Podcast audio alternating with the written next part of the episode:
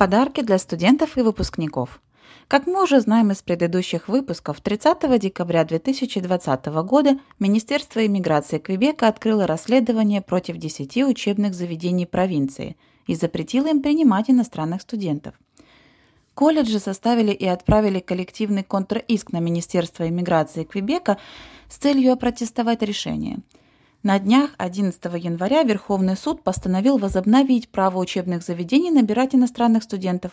В своем решении судья указал, несмотря на то, что недоверие Министерства иммиграции Квебека к вышеуказанным учебным заведениям имеет веские основания, приостановление выдачи сертификатов на учебу от Министерства иммиграции для международных студентов как новых, так и существующих нанесет значительный ущерб тем, кто уже находится в Квебеке и начали свою адаптацию, особенно во время квебекской зимы. Таким образом, наличие факта расследования никак не будет влиять на студентов проблемных колледжей и не помешает им продолжить либо закончить свою программу.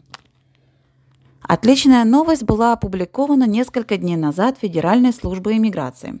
Открытая виза для выпускников может быть продлена еще на полтора года – уже на протяжении нескольких месяцев шли дебаты и были подписано множество петиций с просьбой либо продлить открытую рабочую визу для выпускников, либо разрешить подавать на ПМЖ выпускникам без опыта работы в Канаде вообще. Весь сыр-бор возник еще в начале осени прошлого года. Обычно международные выпускники учебных заведений в Канаде имеют право подать на открытую визу длительностью максимум 3 года – в течение этих трех лет бывшие студенты набирают от года опыта работы и более, а потом могут подать на отдельную программу ПМЖ, которая называется Canadian Experience Class. ПМЖ по опыту работы в Канаде для выпускников. Когда наступила пандемия и большинство бизнесов закрылись, возникла острая проблема. Где достать минимальный год опыта работы, чтобы выпускник мог подать на ПМЖ? Были предложения снизить минимальный опыт работы до 6 месяцев вместо 12, продлить открытую рабочую визу, которая, кстати, выдается один раз только и не может быть продлена, принимать опыт работы на неполный рабочий день и многое другое.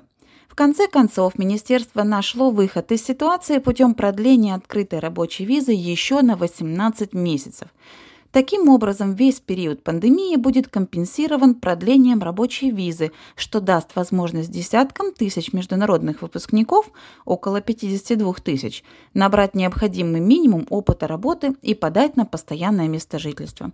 Оставайтесь с нами, будет интересно и здорово. Вместе мы найдем выход из любой ситуации. Следите за иммиграционным блогом и подписывайтесь на нашу страницу Facebook Ski Immigration Services. С уважением, Александра Мельникова.